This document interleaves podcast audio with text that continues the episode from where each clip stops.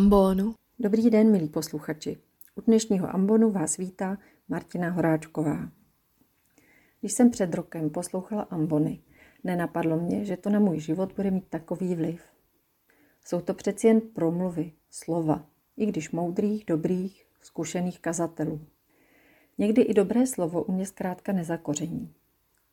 A pak jsou situace, kdy to, co slyším nebo vidím, se mě dotkne. Když se tomu otevřu, něco se začíná dít. Někdy získám nečekaný vhled do nějaké mé životní situace. Jindy přijde nová myšlenka a někdy ten impuls ve mně vyvolá jen nějakou emoci. Každopádně ale vždycky trochu ožiju. Jednoho dne jsem šla do kostela na Hračany. Po mši se otevřely dveře do kláštera, tam jsem dostala do ruky hrnek voňavého kafe a pak už jsem nevycházela z údivu. Co je to ta Fortna? A rok na to tu teď připravuju krátký příspěvek. Vybrala jsem si k tomu loňskou promluvu Tomáše Rouleho o Nikodémovi. Jeho obraz Nikodéma jako outsidera, toho, kdo stojí mimo obvyklé struktury, mě zaujal. Nejsem ale teolog, abych vykládala písmo. Zkusila jsem se na chvíli do Nikodéma vžít. Krátce si příběh z Janova Evangelia načetněme. Celkem se jedná o tři situace.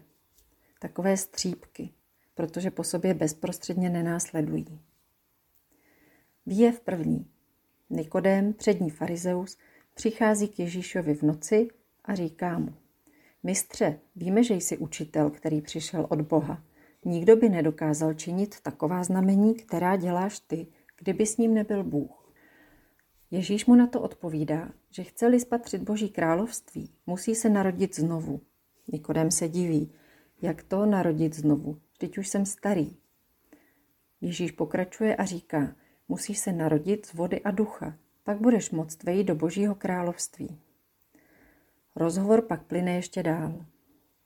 Scéna druhá Nikodéma zastihne ve skupině farizeů, kdy se Nikodém Ježíše opatrně zastává. A je tu zmínka, že Nikodém je ten, který už u Ježíše byl. V poslední scéně Nikodém přináší velké množství vzácných voných směsí, aby zaopatřil spolu s Josefem z Arimatie Ježíšovo tělo po jeho skonu. Slovy Jana přišel také Nikodém, který kdysi navštívil Ježíše v noci. Noční Nikodémova návštěva u Ježíše je podstatný motiv. Slyšíme o něm dokonce třikrát. Někdy se mluví o tom, že přišel v noci proto, že se bál, co ostatní, nebo že se styděl a nechtěl, aby o tom ostatní věděli. Kdybych ale já byla Nikodém, nevím, proč bych se měla stydět nebo bát. Byl to zkušený, bohatý a vážený muž. Myslím, že věděl, co dělá a dokázal by si to obhájit. V mé verzi přišel v noci proto, že v noci je klid a dá se vést vážný rozhovor. Zdá se mi, že Nikodem chtěl s Ježíšem opravdu mluvit. Přišel za ním, oslovil ho a naslouchal mu. Moc mu nerozuměl. Doptával se a Ježíš mu trpělivě odpovídal, i když viděl, že Nikodem to zatím moc nechápe. A to mi připadá důležité. Mohl ho poslat pryč, nebo nějak svou odpověď zjednodušit, zkrátit. Ale on vzal Nikodému vzájem vážně a v rozhovoru s ním pokračoval. Cože se to tam tedy stalo? Zdá se mi, že tenkrát byl Nikodem při setkání s Ježíšem otevřený. Jeho zájem byl upřímný. A proto se ho Ježíšova slova dotkla. Svůj dosavadní život neobrátil vzhůru nohama. Nepřimkl se k Ježíšovi jako jeho učedník, ale nějak se proměnil. Propsalo se to do jeho života a on s tím pracoval. Nejprve se Ježíše zastal a pak ho uctil důstojným zaopatřením. Šel vlastní cestou. Cesta mimo hlavní trasu nebývá pohodlná ani rychlá, ale mývá svoje kouzlo. Obvykle člověk krajinu dobře pozná. A teď už vás srdečně zvuk poslechu promluvy Tomáše Rouleho, spirituála z římského Nepomucena. Evangelia nám přinášejí vyprávění o mnoha lidských setkáních a rozhovorech. Vidíme, jak se Boží syn potkává s nejrůznějšími typy lidí a vidíme jejich interakce. Vidíme, jak oni reagují na něj a jak on reaguje na ně. Velice zajímavou postavou je právě Nikodem. Objevuje se pouze v Evangeliu svatého Jana a to celkem třikrát. Na začátku, uprostřed a na konci. Můžeme říci, že Ježíše provází celým jeho příběhem. O prvním z jejich setkání si čteme tento týden na třikrát. Začali jsme včera, dnes jsme uprostřed a zítra ten rozhovor dokončíme. Pokud na toto téma budou kázat i moji spolubratři, bude zajímavé vidět, jak asi různě tomu každý z nás přistoupí. V tom je také něco z kouzla tohoto společenství okolo Fortny.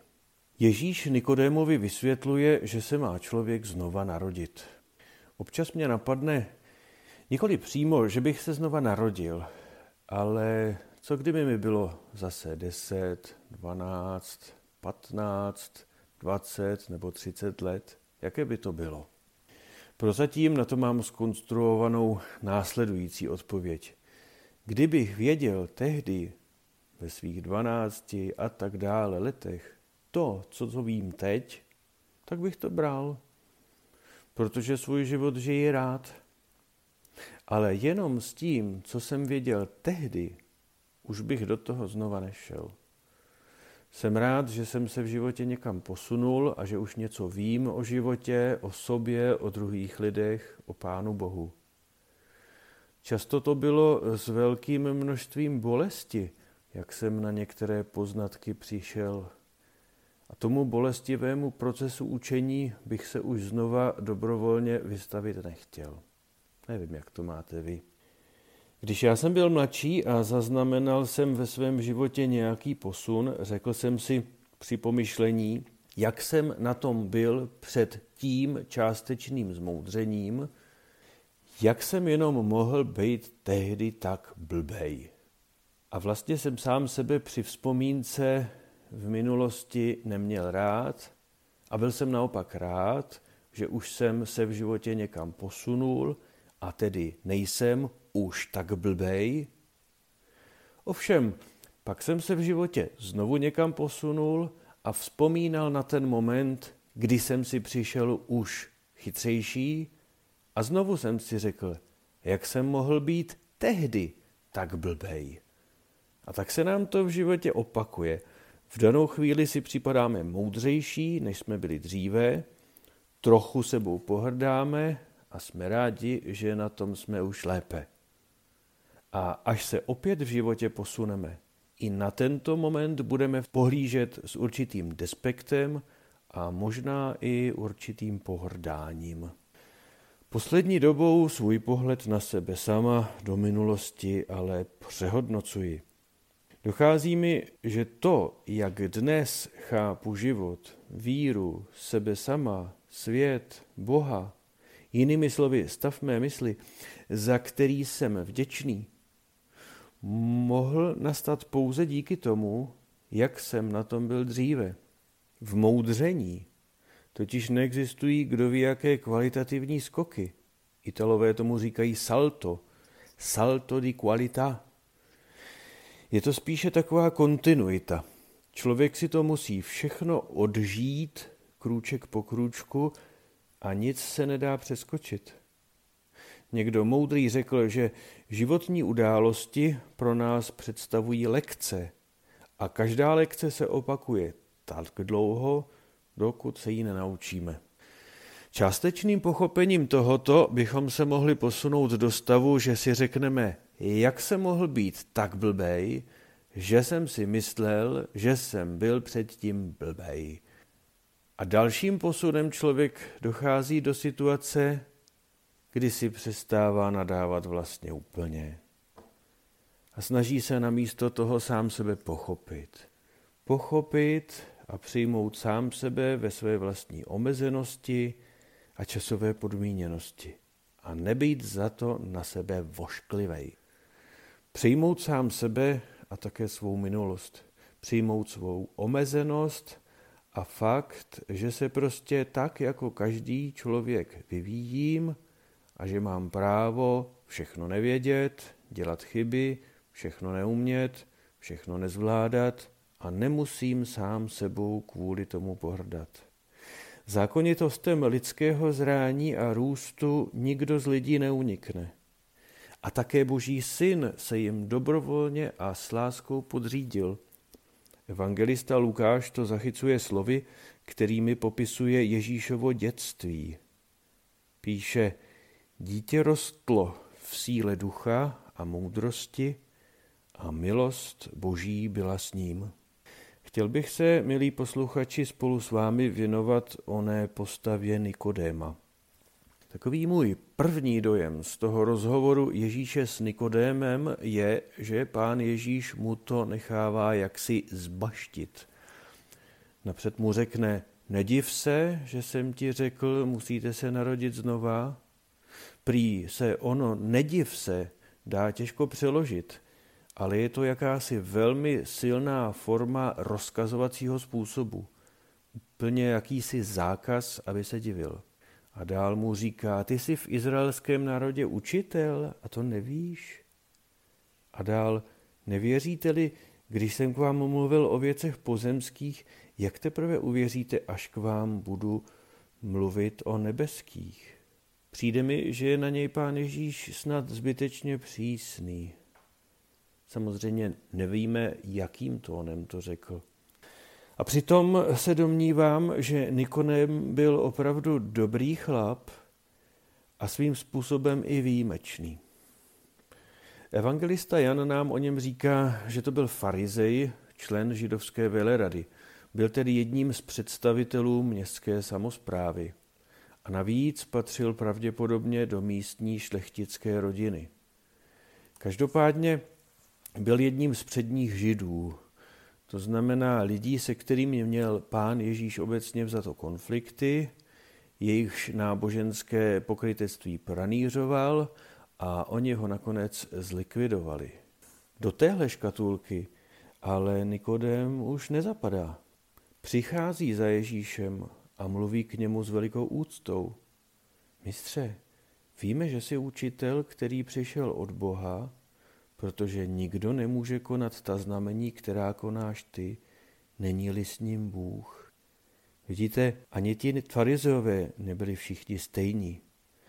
To Ježíšovo narodit se znova, z hora, z ducha, jak je v dnešním evangeliu, to bude spíš možnost začít znovu a se vším, k čemu jsem mezi tím dospěl. A protože to je z ducha s velkým D, tak se nejedná pouze o proces lidského moudření, ale je v tom také notná pomoc Boží. Na ten náš život už prostě nejsme sami. Vystavujeme se působení ducha Božího v naší každodennosti. Mohli bychom parafrázovat to, co občas psávají paní učitelky pod nepovedené domácí úkoly. Znovu a lépe. Člověk není schopen dát si spásu sám. To se snaží pán Ježíš Nikodémovi a také nám vysvětlit. Musí se potýkat s nepochopením ve smyslu, že člověk se vzděláním jako farizeus strašně těžko chápe, že spásu si nemůže zasloužit nějakými vnějšími skutky. Nikodem se domnívá v souladu s tím, co se učil od dětství, že aby byl spasen, stačí být pokřtěn a chodit ke svátostem, eh, pardon, eh, být narozen jako žid a dodržovat všechna pravidla. Ježíšovo učení a postava ho však fascinují. A i když musí přiznat, že mu nerozumí, chce s ním mluvit. A to je na něm přitažlivé. Je schopen se aspoň vyškrábat navrh škatulky, ve které žije, rozhlédnout se a připustit, že věci mohou být ještě jinak, než si vždycky myslel. Proto mu, myslím, také Jan věnuje takovou pozornost. Pojďme se na něj i my tedy podívat ještě trochu více. Nikodem přichází za Ježíšem v noci. Pravděpodobně nechtěl, aby vzbudil pozornost, která by mu nebyla příjemná a mohla by mu uškodit. doposud patří do té kategorie židů, kteří s Ježíšem sice sympatizují, ale nejsou přímo věřící. Tím, jak se v Janově evangeliu objeví třikrát, můžeme sledovat i vývoj jeho vztahu k Ježíšovi. Poprvé za ním přichází v noci, jsme řekli. Kromě toho, že se pravděpodobně obával reakce svého okolí, byl zároveň i učitelem Izraele, který je zvyklý boží písma studovat v noci. Večer, v noci už je úplně jiná atmosféra pro rozhovor, který má být vážný. Člověk už není tolik rozptilován děním a může se něčeho opravdu dobrat. Takže kromě určité obavy z reakce okolí se může jednat o poctivou snahu Ježíšovi a jeho učení porozumět. V sedmé kapitole Janova Evangelia, zatím jsme byli ve třetí, tak eh, zde se Nikodém objevuje znova. Situace okolo pána Ježíše tehdy již přituhuje. Přišel na svátek stánku do Jeruzaléma a do chrámu a už se tam o něm hovoří jako o tom, kterého chtějí zabít. Chrámová stráž je vyslána, aby se ho zmocnila, ale přivést se jim ho nepodaří. Nikdo nikdy tak nemluvil, vysvětlují. Na tuto odpověď stráže farizeové reagují podrážděně. I vy jste se dali svést? Uvěřil v něj někdo z předních mužů či farizeů? Tohle je výzva a Nikodem v tu chvíli přítomný ve skupině velekněží a farizeů to tak také evidentně chápe a ozývá se. Sice nepřímo, ale my mu rozumíme. Říká, odsoudí náš zákon někoho, aniž ho napřed vyslechne a zjistí, čeho se dopustil? Nikodem to může říci, protože se s Ježíšem osobně setkal a vyslechnul ho. Řekli jsme si, že byl poctivý člověk a vlastně docela odvážný, jak vidíme tady. A zase to schytá, teď z druhé strany, od svých vlastních kolegů. Řekli mu, nejsi také ty z Galileje? Hledej v písmu a uvidíš, že z Galileje prorok nepovstane. Nejenže sklidí pohrdání pro svůj původ, ale je spochybněna jeho znalost písma. Člověk má dojem, že ho neberou jeho kolegové a má k němu jisté výhrady i pán Ježíš, kvůli kterému vlastně riskuje a trpí. Ať už je to, jak to je, je to nějaký mezistav, kde Nikodém sám sebe na vlastní pěst hledá. Jan zde připomíná Nikodémův noční rozhovor s Ježíšem. Vidíme tady určitý posun v té jeho nevíře směrem k víře protože se ozývá, když zazní otázka, zda v něj uvěřil někdo z předních mužů či farizeů. Ještě to není přímé vyznání víry v Ježíše, ale vidíme, jak ta jeho víra klíčí a prodírá se na světlo. A ještě jedna pasáž nám Nikodéma přibližuje. Je to v 19. kapitole Janově. Ježíš umírá na kříži a Josef z Arimatie – tajný Ježíšův učedník. Tady vidíme tedy další kategorii lidí kolem Ježíše. Tak ten, protože se bál židů, tak byl pouze tajný učedník a žádá Piláta, aby směl Ježíšovo tělo sejmout z kříže a obdrží k tomu souhlas. Text pokračuje, přišel také Nikodém, který kdysi navštívil Ježíše v noci a přinesl asi sto liber směsi mirhy a áloe. Vidíte, znovu Jan připomíná tu noční návštěvu. Zdá se, že ji považuje za velmi významnou. Nikodem přináší velké množství aromatických látek k Ježíšovu pohřbu, snad 30 kilogramů. Jan zde chce podtrhnout slavnostní charakter přípravy těla k pohřbu a majestát pohřbívaného. 30 kilogramů voných látek to je množství hodné krále. Nikodem nic neříká, ale jeho gesto mluví za něj. Podobně jako mluvilo za sebe gesto Marie, která několik dní předtím v Betánii potřela Ježíšovi nohy nesmírně ceným olejem z pravého nardu, který se už tehdy dovážel z Indie a měl hodnotu 300 denárů, tedy naprosto mimořádnou cenu. Ten Nikodem je mi sympatický. Drží si tedy trochu distanc, jednak se totiž trochu bojí, jednak té víře úplně nerozumí, ale zůstává v kontaktu. A dokonce se Ježíše veřejně zastává, riskuje kvůli němu. A potom mu i prokazuje službu, a to i když mu z toho už od Ježíše jakoby nekouká žádná výhoda. Ježíš je mrtev a jeho vnitřní okruh, jeho učedníci se rozprchli. Nikodem byl Ježíšovi svým způsobem věrný, dokonce věrnější. Takže myslím si, že z přečteného nutně nebude vyplývat, že na Nikodéma byl pán Ježíš přísný a káral ho. Asi to tak určitě nebude, protože je docela snadné z Evangelia vyčíst to, jak ho Nikodem měl moc rád a nesmírně si ho vážil. Souhrnem na závěr budíš řečeno asi tolik. Nikodem je jedním z těch, kteří nepatří do Ježíšova nejužšího kruhu, řekněme jazykem dnešní doby možná nechodí pravidelně do kostela, ale přesto je Ježíš upoutal a záleží jim na něm. Možná mají dokonce s tím vnitřním kruhem Ježíšových učedníků, s církví, s okruhem těch, kteří chodí pravidelně do kostela, trochu problém a drží se trochu zpátky. Ale kdyby zde Ježíš a jeho učedníci nebyli, chybělo by jim to. Kolikrát jsem jako kněz zažil významnou podporu a pomoc právě od lidí, kteří byli tak trochu na okraji církve. Nebyli pravidelnými účastníky bohoslužeb, ale byli naladěni na stejnou vlnovou délku. Často jsem měl dojem, že s daleko menším množstvím informací, náboženského vzdělání a tak dále žijí daleko lepší život než já, kněz. Domnívám se, že lidé Nikodémova typu také poslouchají naše kázání na Fortně. Jsem za to moc rád. A já bych rád, abyste věděli, že právě s vámi počítám, počítáme.